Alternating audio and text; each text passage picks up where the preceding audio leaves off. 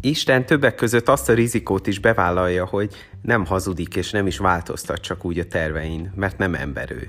Olvasom Istenről az 1 Sámuel 15-29-ben. Isten hűséges. Ez olyan szép dolog, olyan vallásos, emelkedett gondolat. De nem Istennek. Neki ez egy nagyon veszélyes dolog. Nem ember ő, olvastam róla, de én az vagyok, és én lehet, hogy nem fogok kitartani mellette. Én nem leszek hozzá örökké hűséges. És Isten mégis azt mondja, nem baj, én kitartok melletted.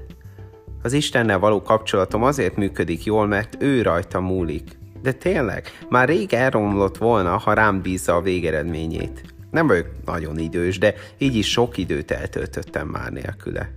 Én nem választanám magamat örök társamul, barátamul, Isten helyében. Ő mégis ezt tette. Hálás vagyok ezért. Sajnálom, Jézus, hogy én nem teszek annyit a kapcsolatunkért, mint te. Megnyugszok, mert te mindent megteszel értem. Ha érzem szükségét, felteszem ezt a kérdést is. Én mit tehetnék ma érted?